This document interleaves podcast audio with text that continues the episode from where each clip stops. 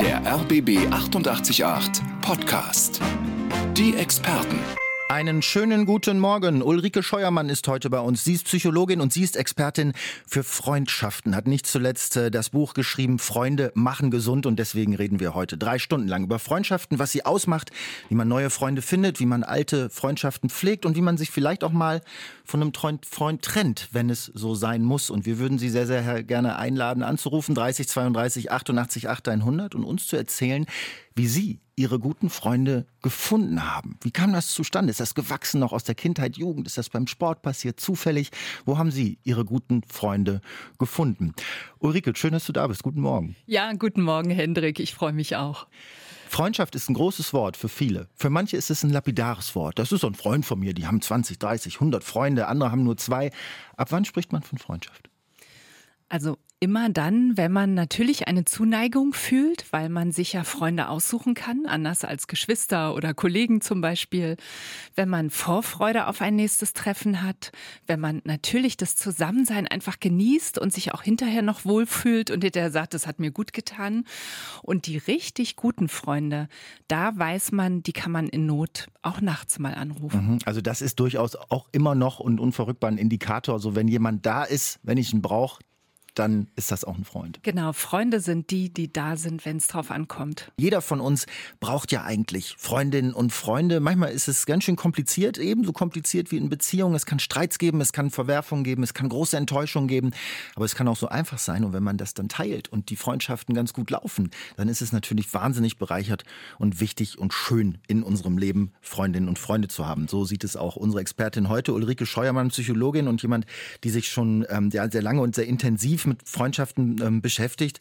Ulrike, wie ist das eigentlich? Wie viele, wie viele Freunde haben wir im Schnitt? Also ich will jetzt nicht zu viel über mein Privatleben erzählen, aber man müsste schon mal zählen. Also so ein paar sind es dann doch ähm, und ja, ist aber so fließend. Genau, also in der Wissenschaft gibt es natürlich auch dazu viel Forschung und da taucht immer wieder in verschiedenen Richtungen die Zahl fünf auf. Also drei hm. bis fünf nahe, stabile Kontakte oder Freundschaften sind super. Und ja, sind Teil, super oder sind, sind normal? Nee, sind super. Mhm. Also viele, viele haben weniger. Und bei Freundschaften rechnet man dann, also bei, bei dieser Art zu rechnen, rechnet man auch andere nahe Kontakte dazu, nämlich eventuell Partner oder Partnerin ah, okay. oder auch ältere Kinder. Weil das Weil auch sonst, freundschaftsähnliche Aspekte. Genau, da kann. sind immer freundschaftliche Aspekte drin und Sonst würde man das ja gar nicht, man hat Familie, wie soll man da noch fünf Freunde haben? Das ja. schafft man einfach nicht. Ja.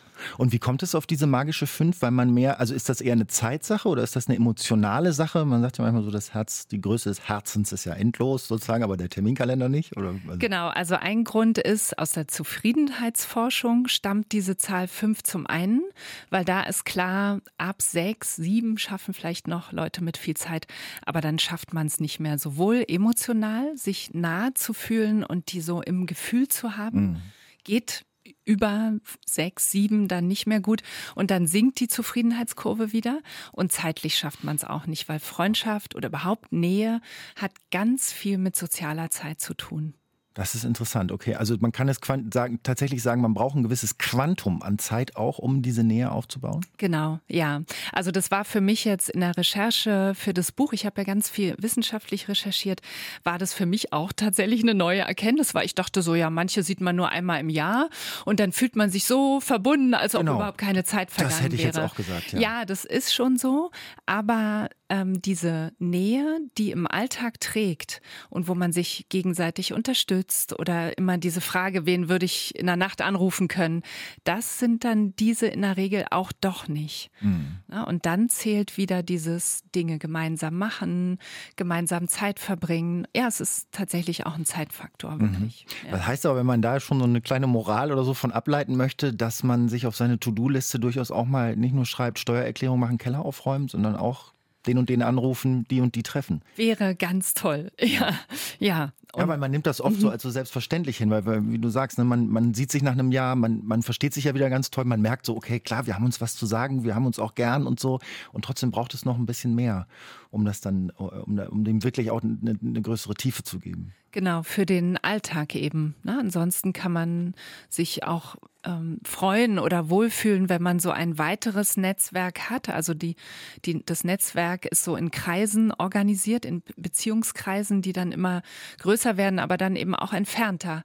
Und was auch noch interessant ist, was ich auch entlastend finde, ähm, es herrscht immer ein Kommen und Gehen. Also diese fünf sind zwar recht stabil, aber natürlich ist es mal so, dass es nicht so passt, dann geht jemand weiter weg, dann kommt wieder dafür jemand anders näher ran. Ah, interessant, okay. Also es ist in einer gewissen Dynamik, diese drei bis fünf, die wir bestenfalls nah um uns haben an Freundinnen und Freunde. Die Experten auf RBB 888 heute zum Thema Freundschaft und mit unserer Expertin Ulrike Scheuermann. Sie ist Psychologin, beschäftigt sich ganz viel mit Freundschaften und wie man sie pflegt, wie man sie findet, was sie bedeuten und äh, mit dem, was sie uns schreiben. Das hat Chris gemacht auf rbb888.de im Chat. Er hat jetzt nicht, äh, Ulrike, direkt eine Frage, der liebe Chris, aber ähm, äh, erzählt uns ein bisschen was von sich, was ich auch ganz toll finde. Und Chris schreibt, ich werde bald 40 und ziehe gerade eine Art Bilanz. Und wenn ich mal ganz ehrlich zu mir bin, wahre Freunde, wie ich es mir wünsche, habe ich nicht. Dazu muss ich sagen, dass ich gewollt kinderlos bin, aber in einer Beziehung lebe. Die Menschen in meinem Umfeld sind eher verzweifelte Singles, die ganz dringend auf der Suche sind und die abtauchen, sobald sie eine Beziehung haben.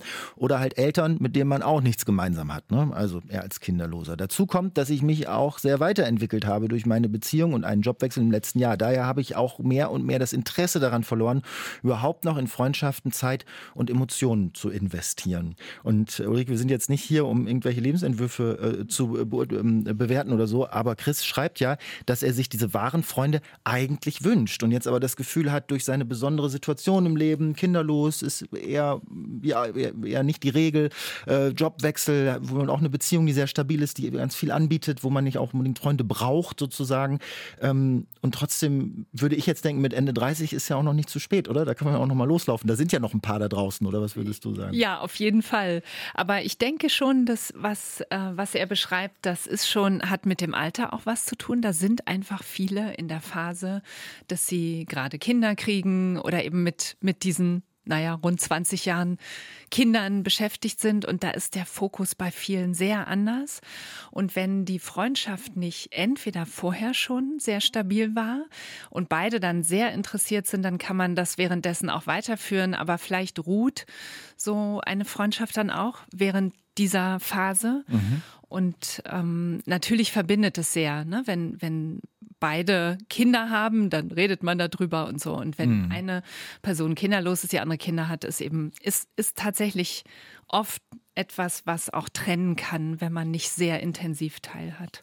Und die Singles, die erwähnt er ja auch noch, die verzweifelte Singles, die dann in die Beziehung abtauchen und dann auch nicht mehr als Freunde zur Verfügung stehen.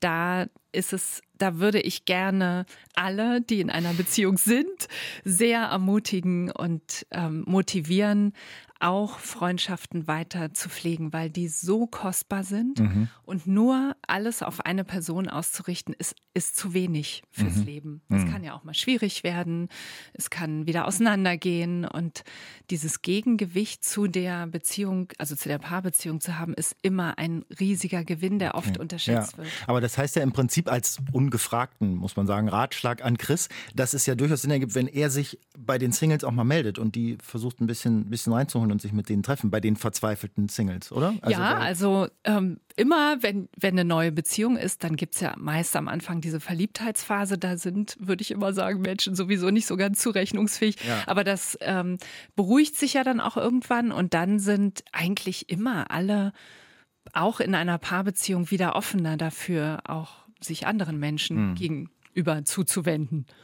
Okay, also Chris, äh, es ist alles völlig normal, sagt Ulrike Steuermann. Solche ja, Lebens, äh, solche Phasen im Leben gibt es und äh, gerade in dem Alter, wenn alle so besonders gefragt sind mit Kind und Karriere und Co. Aber ähm, lohnt sich durchaus auch weiter zu schauen nach Freundschaften, weil die anderen wollen es ja auch, denke ich immer. Genau, das unterschätzt man oft. Wir reden heute über Freundschaften mit Ihnen, mit Gitti gleich, die uns geschrieben hat, die oder der, ich vermute mal die, und äh, sagte, ich hatte eine Freundin über 50 Jahre und dann stellte ich irgendwann fest, dass meine Beziehung zu ihr stärker ist und dann ist etwas passiert. Und Ulrike, das nehmen wir ein bisschen als Vorlage, um mal darüber zu sprechen. Wann halten Freundschaften eigentlich forever und wann sind sie nur für einen begrenzten Zeitraum? Und ich würde dann auch die Frage haben, ist eine Freundschaft nicht auch wertvoll, auch wenn sie nicht für immer ist?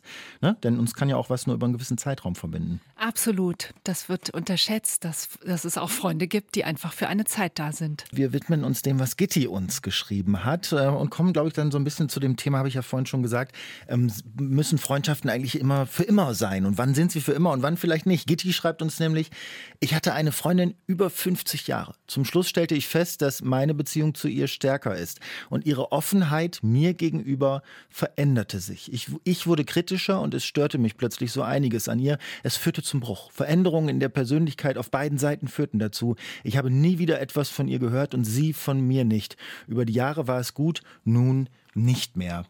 Ähm, ich habe mal ähm, gelernt, Ulrike, dass man eine Liebesbeziehung nicht als gescheitert äh, benennen soll, nur weil sie nur eine bestimmte Anzahl von Jahren äh, gehalten hat und nicht für immer, weil sonst ist ja immer alles gescheitert, was nicht für immer ist und was ist im Leben schon für immer. Äh, klingt jetzt ein bisschen äh, sehr dick aufgetragen, aber du weißt, was ich meine, oder? Dass Freundschaften halt nicht zwangsläufig für immer sind. Ja, absolut. Also genauso wie in Partnerschaften Liebe und Freundschaft sind Kinder der Freiheit. Und natürlich verbindet oft in Partnerschaften ein festes Versprechen oder auch ein gemeinsamer Haushalt und Kinder und so weiter. Das verbindet manchmal dann noch mehr oder mhm. hält. Aber eigentlich ist jede Beziehung hat ein offenes Ende. Und klar, es gibt Freundschaften, die halten ewig. Ich kenne ein Freundschaftspaar, die haben auch Partnerschaften und so weiter, die telefonieren täglich. Aber ich kenne es viel öfter aus meiner Arbeit auch als Psychologin, äh, dass dann Entwicklungen irgendwann mal auch in verschiedene Richtungen gehen. Mhm. Und dann gibt's einen Jobwechsel, Kinder, Umzug, neuer Partner oder einfach auch die Werte verändern sich und dann entfernt sich eine Beziehung. Mhm. Manchmal gibt's auch eine harte Trennung, aber das muss gar nicht sein. Also gerade in Freundschaften finde ich, ist diese Chance, dass es sich entfernt und vielleicht sieben Jahre später wieder näher wird, weil es wieder besser passt, mhm. die ist eigentlich größer als in einer Partnerschaft. Ne? Wenn die einmal, dann gibt es eine harte, dann gibt es eine Trennung und ja. dann ist aber auch zu Ende mit Manchmal so einem bleibt man dann Freunde nach etwas Abstand und oft auch nicht. genau, ja, ja. Also dieses frei flottierende ist eigentlich ein Merkmal von Freundschaften und dieses Kommen und Gehen ist eben aus der Netzwerkforschung auch sehr, sehr gut belegt. Es mhm. herrscht ein mhm. Kommen und Gehen. Und Gitti schreibt, über die Jahre war es gut, nun nicht mehr. Ja, so ist es. Ja, ich lese trotzdem bei Gitti, das ist jetzt von mir interpretiert, aber so eine gewisse Wehmut heraus, dass sie sich das eigentlich anders gewünscht hätte und das jetzt ähm, ja nicht gerade ihre Entscheidung war, dass das alles so gekommen ist und so. Aber also, wenn ich dir zuhöre, muss man das einfach akzeptieren, dass Freundschaften kommen und gehen oder? Lohnt sich da auch ein Kämpfen, wie man ja manchmal um Beziehungen irgendwie kämpfen soll, muss? Darf? Absolut. Also natürlich, wenn es einem am Herzen liegt. Hier klingt es so beide. Es war, ging für beide auseinander. Aber natürlich, wenn einem die Beziehung immer, bei jeder Beziehung, wenn sie einem wichtig ist, dafür kämpfen, darüber reden, was war los und den Konflikt lösen oder, oder zur Ruhe kommen lassen.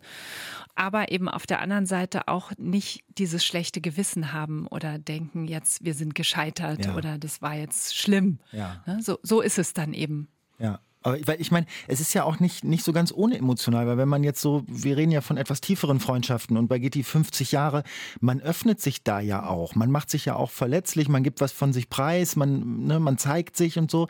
Das kann man ja nicht ständig mit jemand anderem auch wieder neu aufbauen. Das ist ja, also die meisten Menschen haben ja auch nicht eine Liebesbeziehung nach der anderen, wo sie immer authentisch und offen sind und so. Das geht ja nicht, oder? Man ist ja nicht so gestrickt. Ja, und die gemeinsamen Erlebnisse, die prägen und nähern auch. Ne? Also ähm, in einer Partnerschaft, da kommen ja noch ganz andere Nähefaktoren hinzu, wenn man dann oft auch sehr viel Zeit verbringt und auch diese körperliche Nähe hat.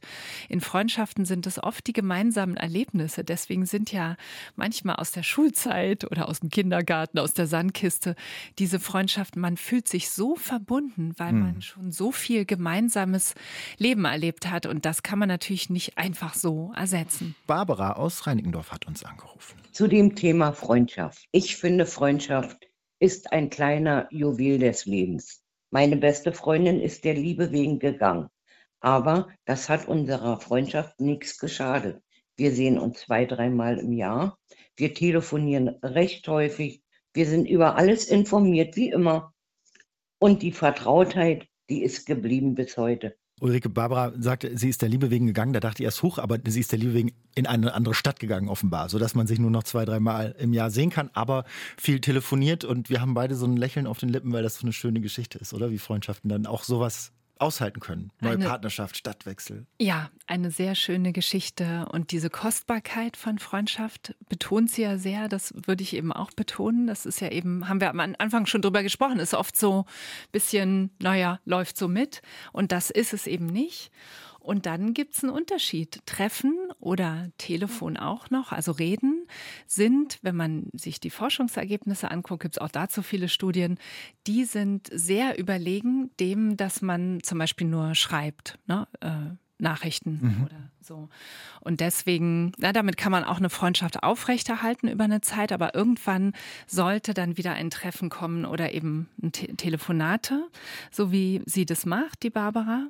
Und man kann darauf einfach achten, dass man nicht aus Bequemlichkeit oder Gewohnheit zu viel immer nur WhatsApp schreibt. Lieber kurz mal anrufen. Mhm. Aber ich finde gerade bei dem Anrufen und wenn Leute in, andere, in anderen Städten wohnen, da habe ich wirklich über Jahre immer wieder das Phänomen beobachtet, sowohl bei anderen als auch bei mir, dass man denkt so, ach ja, sollte ich, möchte, möchte ich mich auch mal wieder melden. Man macht es aber nicht. Dann ist wieder irgendwas, dann ist wieder mhm. ein Monat rum und irgendwann ist das so zu spät. Also man denkt das zumindest, weil irgendwann ist dann so viel Zeit vergangen, dass man denkt, oh ja, aber jetzt, das wird immer krasser, dann immer die Hürde wird immer größer anzurufen. Kennst du, weißt du, was ich meine? Ja, ich weiß, äh, ja, ich kenne das auch von mir oder von vielen anderen mit schlechtem Gewissen dann auch. Jetzt habe ich mich eben schon so lange nicht mehr gemeldet, jetzt ist die andere bestimmt sauer. So ist es aber nicht. Auch hierzu gibt es Studien, ganz interessant, selbst nach Jahren, wenn man sich meldet, Telefon oder meinetwegen auch eine Nachricht, ähm, die anderen freuen sich viel, viel mehr, als man denkt. Und das kann eine Ermutigung sein, sich auch bei Leuten zu melden, die man schon lange nicht mehr gesprochen oder kontaktiert hat. Okay, das nehmen wir so mit. Die anderen freuen sich sehr wahrscheinlich viel mehr, als man denkt. Also öfter mal anzurufen bei den alten Freundinnen und Freunden. Vielen Dank, Barbara, für den Anruf. Freundschaften sind unser Thema heute bei den Experten auf RBB 888 mit der Psychologin Ulrike Scheuermann und auch mit dem, was Sie uns schreiben natürlich. Und Lisa hat uns geschrieben. Über rbb888.de geht das ganz schnell und easy über den Chat. Und da schreibt Lisa, obwohl ich gute menschliche Freunde habe, war mein bester Freund immer mein Hund.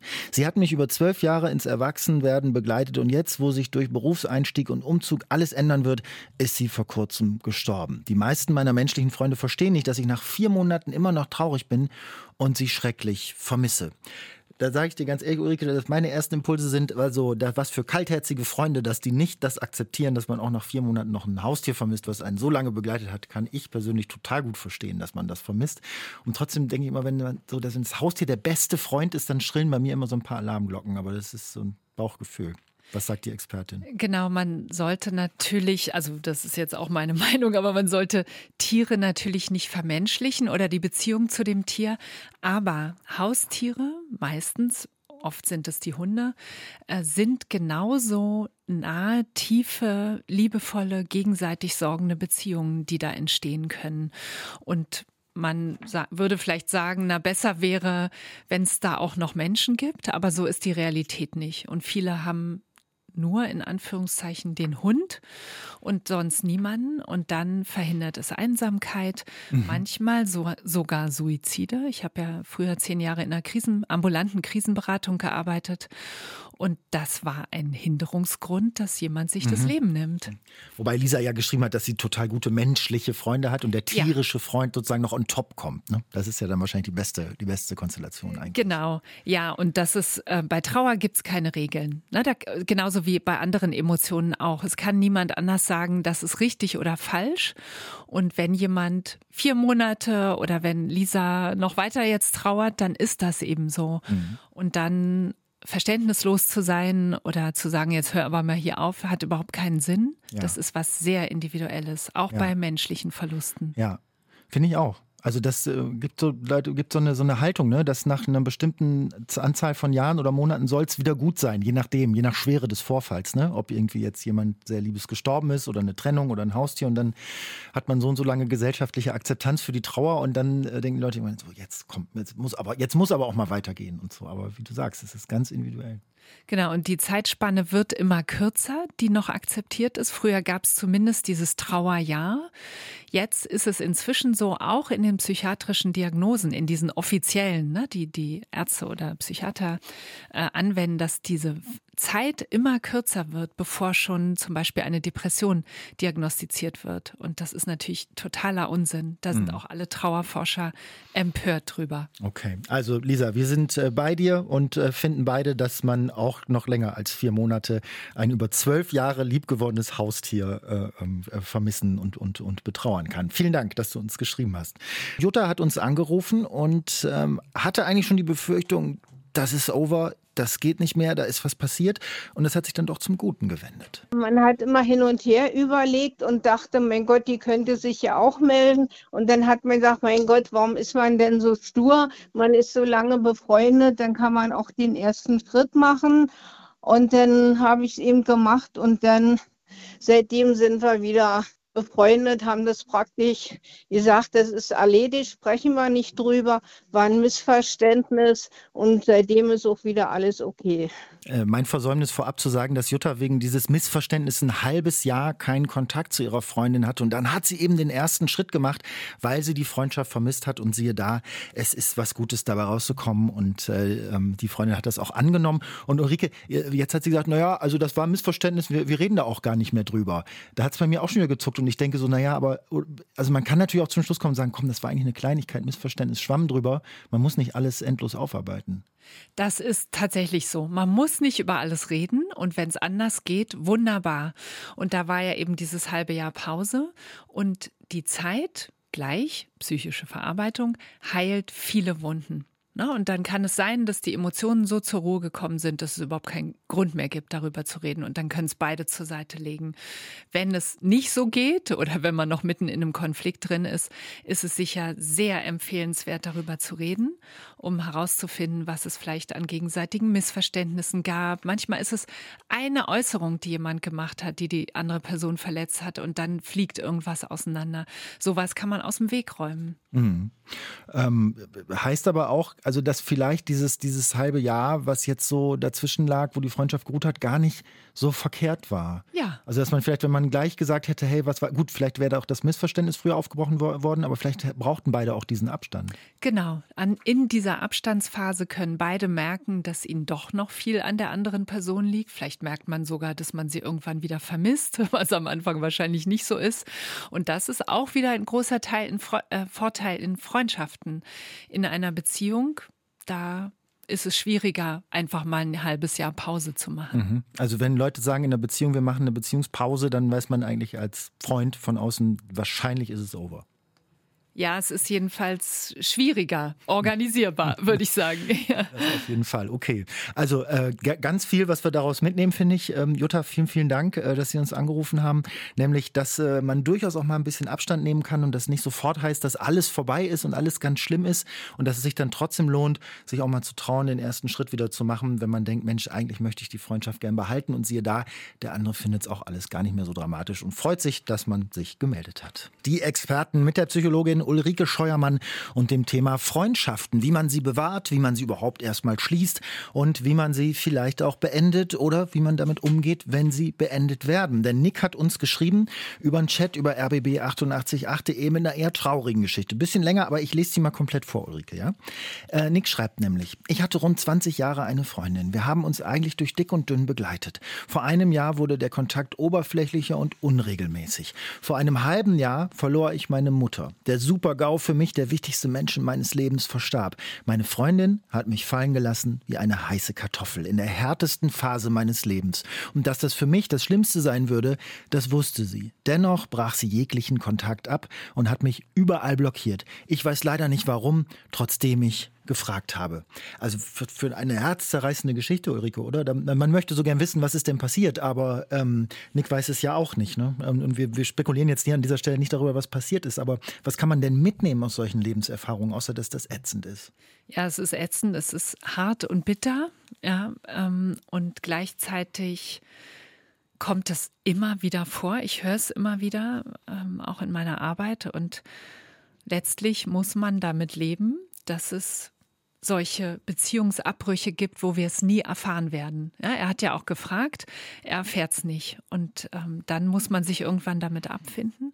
Und man kann, auch wenn es schwer fällt, es gibt, ja, ein Gedanke ist, dass man im Hintergrund behält, ähm, es gibt persönliche Begrenzungen immer bei allen Menschen und vielleicht hatte diese Freundin ein Thema mit Tod und Sterben und konnte deswegen nicht begleiten. Na, das wäre jetzt so im guten Sinne gedacht und ja, mhm. es ist aber nur eine Vermutung. Und okay. letztlich aber kann weil, man. Weil, wenn ja. ich einhaken darf, weil Nick schreibt ja, dass schon äh, vor einem Jahr der Kontakt etwas oberflächlicher wurde und dann ja. vor einem halben Jahr die Mutter gestorben ist. Gut, vielleicht ging eine Leidensgeschichte voraus und die Freundin fühlte sich in irgendeiner Weise negativ schon getriggert und konnte selbst nicht damit umgehen so irgendwie. Ne? kann, kann, ja, das wäre jetzt wirklich Spekulation und dr drüber sprechen wäre natürlich immer gut. Na, auch jetzt könnte man das noch machen, ähm, wenn nochmal ansprechen, dann möglichst keine Vorwürfe machen. Ja, weil dann wird das Gespräch garantiert schwierig. Also ohne Vorwürfe erzählen, wie es einem damit ging. Dann kann man eventuell in ein Gespräch nachträglich nochmal einsteigen. Mhm. Okay. Ja, und gibt, kann man da allgemein was sagen, auch aus deiner Praxis und aus deinen Recherchen und so, warum passiert so etwas, dass Leute ja nach vielen Jahren ein eigentlich belastbares Verhältnis ghosten?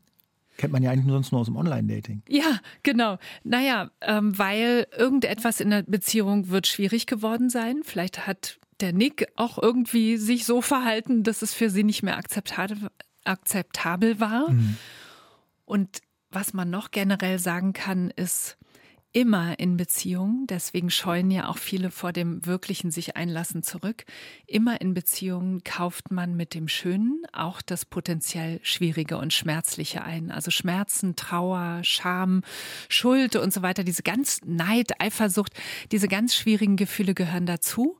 Und wir, wir müssen sie aushalten. Ne? Es gibt kein Licht ohne Schatten und man kann nicht, man, man kauft das andere mit dazu. Selbst bei der besten Beziehung, es kann sein, dass man jemanden verliert mhm. und dann hat man schon wieder die Kehrseite mit dabei. Mhm. Okay, das heißt, äh, will man das Glück empfinden, kauft man sich das Risiko, enttäuscht, verletzt zu werden bei Freundschaften ebenso ein wie bei Liebesbeziehungen. Ja, genau. Also ich merke seit 10 Uhr, seitdem wir darüber reden, dass es doch immer wieder ganz schön viele Parallelen gibt. Also dass äh, eine Beziehung am Ende irgendwie eine Beziehung ist, auf die man sich einlässt. Ob das amorös ist oder freundschaftlich, ist eigentlich fast zweitrangig, oder? Bei, bei so Dynamiken und sowas. Ja, also diese Definitionen sind künstlich und in der Realität geht eigentlich alles viel mehr ineinander über. Es mhm. gibt Liebesbeziehungen, die sehr freundschaftlich sind, vielleicht auch immer mehr über die Zeit. Und es gibt Freundschaften, die fast leidenschaftlich mhm. sind und mhm. sehr intensiv. Jetzt hat uns die Renate geschrieben hier auf RBB 88.8 bei den Experten zum Thema Freundschaft. Und Renate hat eine Frage an unsere Expertin, Psychologin Ulrike Scheuermann. Und ich finde eine ganz interessante Frage, auch wenn es mich selbst noch nicht so betrifft. Ich habe eine Freundin aus der Schulzeit, wir sind beide über 70. Wir können uns ruhig mal gegenseitig die Meinung sagen und dann auch akzeptieren. Wir verreisen auch zusammen, mieten uns eine Ferienwohnung. Die Freundschaften, welche ich in den letzten Jahren geschlossen hatte, gingen auseinander oder wurden nicht gegenseitig gepflegt.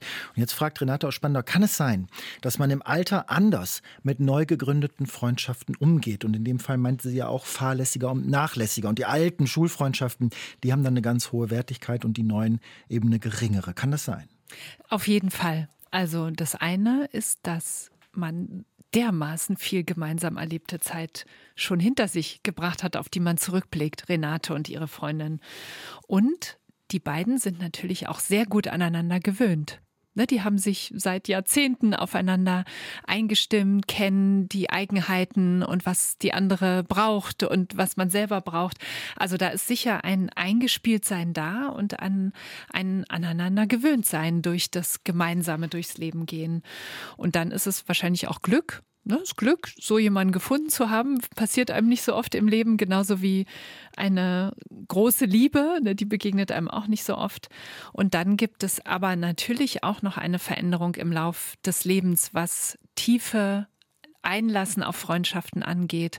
Und da gibt es auch wieder Studienergebnisse, dass das im Alter eher schwieriger wird. Ne, mhm. Weil man, Woran liegt das? Wenn man, man schon so man ist, gewöhnt, ist mit einem? Genau, man ist gewöhnt an seine eigene Art zu leben und äh, das zu verfolgen, was man selber möchte und auch ähm, wie eine andere Person sein sollte. Und das kann sein, dass sich das, wenn man älter wird, etabliert oder verhärtet, will ich nicht sagen, aber mhm. dass es sich mehr etabliert. Okay, aber das heißt ja, dass man im Alter in der Regel nicht mehr so offen ist für die Eigenheiten von anderen und schon so genauere Vorstellungen davon hat und immer genauere, wie es so zu sein hat. Also ja, ist schwierig zu verallgemeinern, aber was es auf jeden Fall gibt in der, in der Beziehungs- oder Netzwerkforschung, dass ein bisschen im Verlauf des Lebens die Bedeutung von Freunden abnimmt und die Bedeutung von Familie zunimmt. Mhm. Also das kann man messen. Ne? Also wenn man sieht, wie sind Kontakte, wie muss man Langzeitstudien machen, ist ja sehr aufwendig, aber geht. Und da kommt bei raus, Familie, Verwandtschaft, Familie wird wichtiger. Okay. Also ähm, Renate, Antwort auf Ihre Frage, ja, das kann sein, dass man im Alter anders mit neu gegründeten Freundschaften umgeht und ähm, wir beide freuen uns sehr darüber, dass Sie diese Freundin aus der Schulzeit, mit der Sie auch problemlos verreisen können, alles mögliche teilen haben und Sie sich da sehr gut umeinander kümmern. Das ist doch schön zu hören. Sertil aus Steglitz hat uns angerufen und hat mal so eine ganz andere, eine eher biologische Frage, aber die kann Ulrike auch beantworten. Ich hätte eine Frage und zwar interessiert mich das so ein bisschen aus wissenschaftlicher Sicht. Hat sie denn was über die ähm hormonellen Auswirkungen, was im Gehirn so passiert, wenn man sich mit Freunden zusammentut. Wahrscheinlich werden dann irgendwelche Endorphine oder so etwas freigesetzt. Kann sie da etwas genaueres drüber sagen? Also die Frage an dich, Ulrike, was passiert mit unserer, was ist das, Biochemie, wenn wir auf Freunde treffen und dort äh, befriedigende Begegnungen haben? Das ist auf jeden Fall sehr interessant, sich auch die körperliche Ebene anzusehen, ne? weil dann merkt man oder versteht man, dass da wirklich ganz viel passiert, wenn man es physiologisch, also körperlich nachweisen kann. Es ist tatsächlich so, wie Serpil auch äh, sagt, ähm, Endorphine werden ausgeschüttet, also Glückshormone, Oxytocin, Bindungshormon, was Zuneigung, Liebe und Sorge verstärkt, also was in, in Bindung hineinführt. Und vor allem, was ich auch zusätzlich noch sehr interessant finde und was auch ein Grund dafür ist, dass soziale Kontakte so gesund machen, äh, die Stress, der Stresslevel sinkt. Mhm. Und das heißt, Cortisol zum Beispiel ist eins der, äh, einer der Marker für Stress, den man im Blut, aber sogar im Speichel nachweisen kann. Und dann kann man Wahnsinn. tolle Studien machen, ne? weil wenn man nur eine Speichelprobe nimmt, geht viel leichter, kann man mit ansehen, wie der Stresslevel sinkt, wenn okay. man sich gut eingebunden ja. und sicher ja. und aufgehoben fühlt. Allein dadurch, dass man zusammen irgendwie ein bisschen rumhängt, muss man gar nicht irgendwas Dolles machen oder so, sondern Genau, rumhängen, sich zugehörig fühlen, sich eingebunden fühlen. Und das ist auch nochmal interessant. Es müssen nicht immer die tollen, nahen, stabilen Freundschaften sein, über die wir jetzt hier reden, sondern es können eben auch entferntere, das kann sogar die Nachbarin sein. Ja, der winke ich mal zu und rede drei Sätze mit ihr und das vielleicht alle drei Tage oder mit dem Bäcker oder wo auch immer. Also dieses äh, ne, heißt in der Soziologie schwache soziale Bindungen, die haben aber auch einen enorm starken Effekt auf diese ganze Hormonlage im Körper. Okay, also das heißt, wer jetzt aus welchen Umständen heraus auch immer, ich denke zum Beispiel oft an, an ältere Leute oder alte Leute, wo vielleicht gar nicht mehr so viele Menschen sind im Umkreis, die auch damit klarkommen müssen, dass eben viele Freunde vielleicht schon verstorben sind und man selber noch ein paar Jahre länger hat. Ähm, und man denkt, okay, man kann diese Freundschaften auch nicht so aus dem Hut zaubern und die wieder neu machen. Manchmal muss man sich damit abfinden, dass manche Dinge dann eben zu Ende sind. Aber deswegen ist das schön zu hören, wie du sagst, dass diese vermeintlich oberflächlichen oberflächlichen Kontakte mit den Nachbarn auf der Straße, im Café, wo man die Bedienung auch schon kennt und drei Sätze quatscht und so, dass das auch gar nicht so unwichtig ist für das, wie wir uns so zu Hause und eingebunden fühlen. Ja, es ist sehr bedeutsam, auch eben wieder, habe ich ja gesagt, ne, Studien, äh, Studienergebnisse, vor allem aus der Soziologie und ähm, da ist ganz viel Potenzial, würde ich sagen. Ja. Mhm. Also Vielleicht sagt jemand, ich habe schon alles probiert, aber aus diesen schwachen, also flüchtigen, flücht, flüchtig kann man sie nennen, aus diesen flüchtigen Kontakten kann man noch viel mehr entwickeln. Ja, ja. Einfach noch drei Sätze dranhängen ja. oder eine Frage stellen und nicht nur brummelig grüßen. Ich würde sagen, äh, weniger Smartphone, mehr in die Augen gucken. Meine Tochter würde antworten, du bist ein alter Mann, Papa. Aber gut, das darf man ja trotzdem noch so sehen in unserer Generation. Ja, genau. Wir haben eine Nachricht von Elisa bekommen, die auch eine Frage hat an unsere Expertin Ulrike Scheuermann. Elisa fragt nämlich, ein fröhliches Hallo an die Expertenrunde. Mein Mann und ich überlegen sehr, ob wir in diese Welt noch ein Kind setzen sollen oder nicht.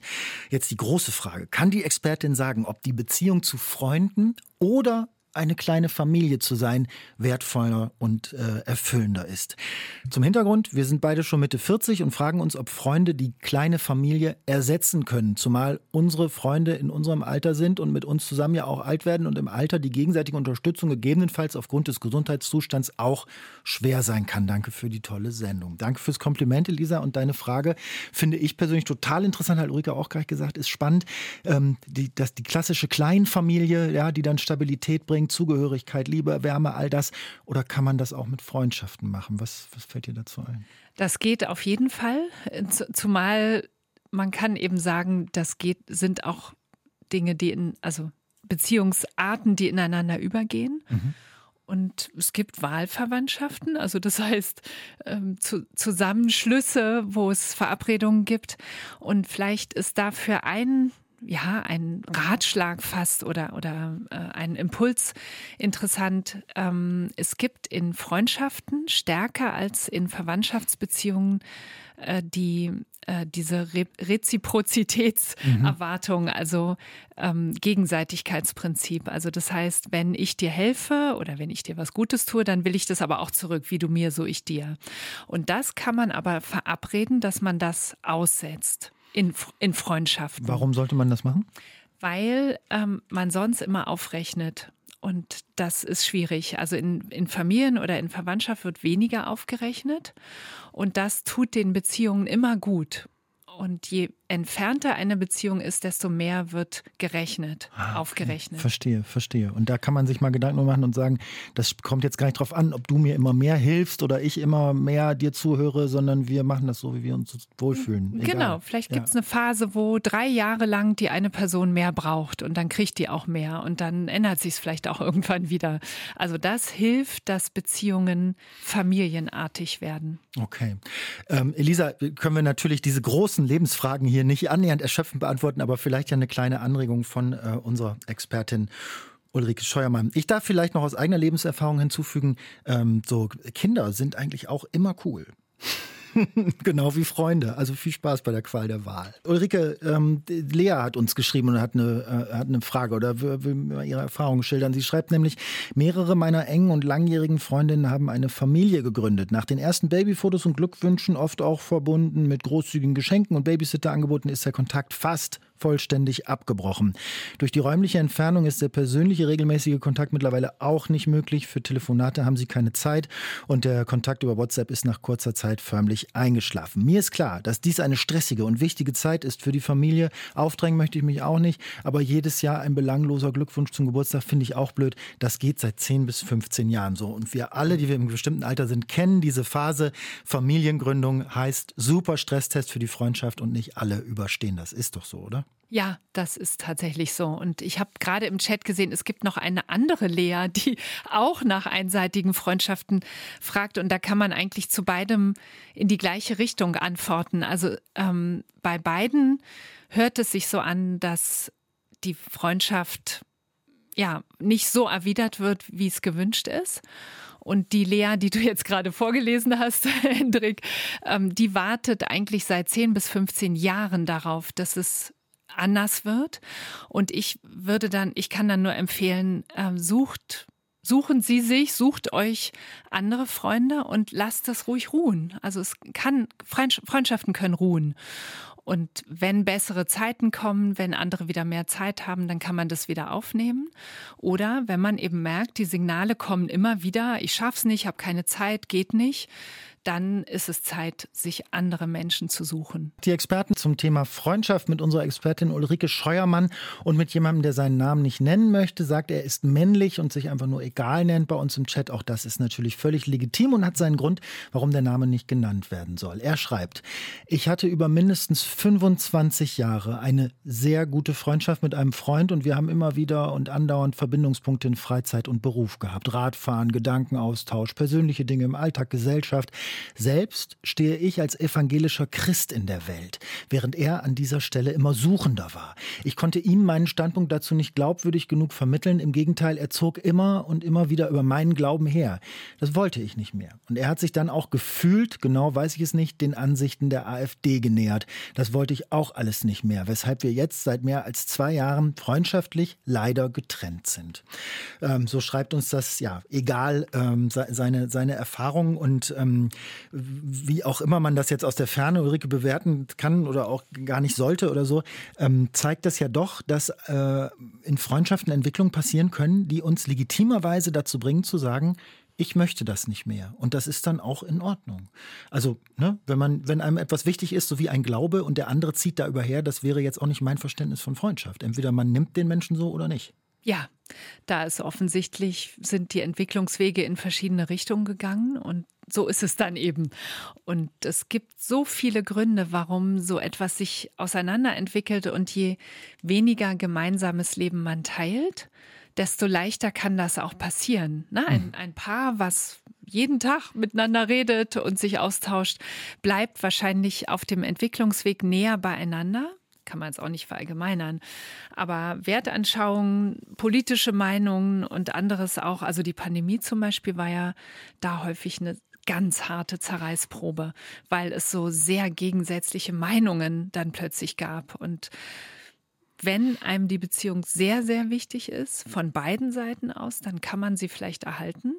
Aber manchmal sind auch gerade diese Weltanschauungen oder Glaube ja. oder Politik, politische Anschauungen sind dann irgendwann doch ja, wichtiger. Ja. Und dann geht es eben auseinander. Ich finde auch, wenn man wichtige weltanschauliche politische Haltungen hat, die für die eigene Identität wichtig sind, wenn man so Sachen hat, die unverrückbar für einen sind an, an, an Dingen ähm, und der andere entwickelt sich dann davon weg, dann ist es nicht die Aufgabe, die eigene Aufgabe, dem gerecht zu werden. Ne?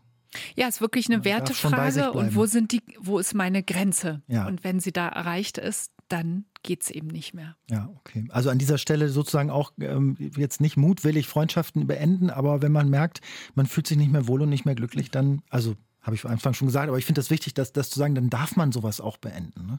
Ja, und eine ganz wichtige Leitfrage ist immer, was tut mir gut oder tut mir diese Beziehung noch gut? Und das kann man sich zum Beispiel nach einem Treffen fragen oder nach einem Telefonat. Bleibe ich in guter Stimmung zurück? Ist da noch Zuneigung, Freude, Lust auf ein nächstes Treffen oder bin ich eigentlich nur immer wieder neu genervt, gestresst, ärgere mich, mhm. habe so Gedankenschleifen im Kopf? Könnte ein Hinweis darauf sein, dass irgendwas nicht mehr gut passt. Und Ulrike, nachdem wir jetzt drei Stunden darüber gesprochen haben, ab wann man Freundschaften beenden darf, ähm, wie man sich in langjährigen Freundschaften fühlt, wie die im Verhältnis zur Familie stehen, warum die so wichtig sind für unsere Gesundheit, habe ich mir vorhin, als du so geantwortet hast, die Frage gestellt, was braucht es eigentlich, damit Freundschaften entstehen? Also du hast ja schon gesagt, es braucht, damit sie irgendwie nah werden und bleiben, braucht es auch Zeit, ne? Und es braucht auch eine gewisse physische Nähe dann irgendwann schon. Man muss sich schon irgendwann auch sehen, sonst schläft es einen so. Aber so diese, diese Initiation, was braucht es denn dafür? Müssen wir uns möglichst ähnlich sein? Brauchen wir dasselbe Hobby oder die, dieselbe Sicht auf die Welt? Oder kann man da was zu sagen allgemein? Genau, also Ähnlichkeiten, zum Beispiel mit geteilten Interessen oder Weltanschauungen sind natürlich ein Faktor. Zuneigung und Sympathie, natürlich ganz wichtig, steht eigentlich am, an erster Stelle, wobei das ja wiederum durch bestimmtes anderes beeinflusst wird. Ne, ob ich jemanden mag, er mir ans Herz wächst oder sie. Das hängt eben von diesem Zeitfaktor ganz wichtig ab. Je mehr Zeit man miteinander verbringt, desto sympathischer werden am andere Menschen. Aber auch so etwas wie Öffnungsbereitschaft hilft dabei, dass es, dass Freundschaft entsteht. Und räumliche Nähe ist wirklich fast lustig, aber ähm, das macht enorm viel aus. Also im Studentenwohnheim zum Beispiel gibt es Untersuchungen, da werden, da werden diese Wohneinheiten ja zugeteilt. Mhm. Wenn man auf dem gleichen Stockwerk lebt, wohnt, ist die Wahrscheinlichkeit höher, dass man eine Freundschaft entwickelt, genauso wie wenn man sonst auch maximal vom Wohnort nicht mehr als eine halbe Stunde entfernt ist. Okay, also die engsten Bindungen hat man zu Leute, die, Leuten, die im, im Umkreis von 30 Fahrminuten zu einem leben. Zumindest beim Entstehen. Wenn dann eine tiefe Freundschaft entstanden ist und dann zieht jemand weg, dann gibt es andere Mechanismen, die helfen, dass es hält. Okay. Die letzten Einschätzungen in dieser Sendung. Unsere Expertin Ulrike Scheuermann heute. Vielen Dank, dass du da warst, Ulrike. Hat mich sehr gefreut. Ich mich auch, Hendrik. Ich hoffe, war auf, sehr schön. Auf ein nächstes Mal. Und äh, ich glaube, wir alle sind so ein bisschen getriggert von dieser Sendung heute zu überlegen, ah, vielleicht kümmern wir uns doch mal ein bisschen um unsere, vielleicht rufen wir morgen mal den oder die an und so. Und dann fällt einem ein Mensch und da. Und ne, also ab und zu mal so ein bisschen gepiekst zu werden und zu sagen, ey, ist wichtig und es wird euch beiden gut tun am Ende. Kleine Überwindung und dann ist der Kontakt meistens auch schon wieder da. Am besten gleich heute, das ist ja sowieso das große Ziel von mir. Genau, am besten gleich, gleich jetzt. Sie können ja das Radio ganz leise im Hintergrund noch laufen lassen. Mein Name ist Hendrik Schröder. Schönen Sonnabend wünsche ich Ihnen noch. Bis bald und danke Ulrike. Ciao, ciao. Das war der RBB 888 Podcast, die Experten.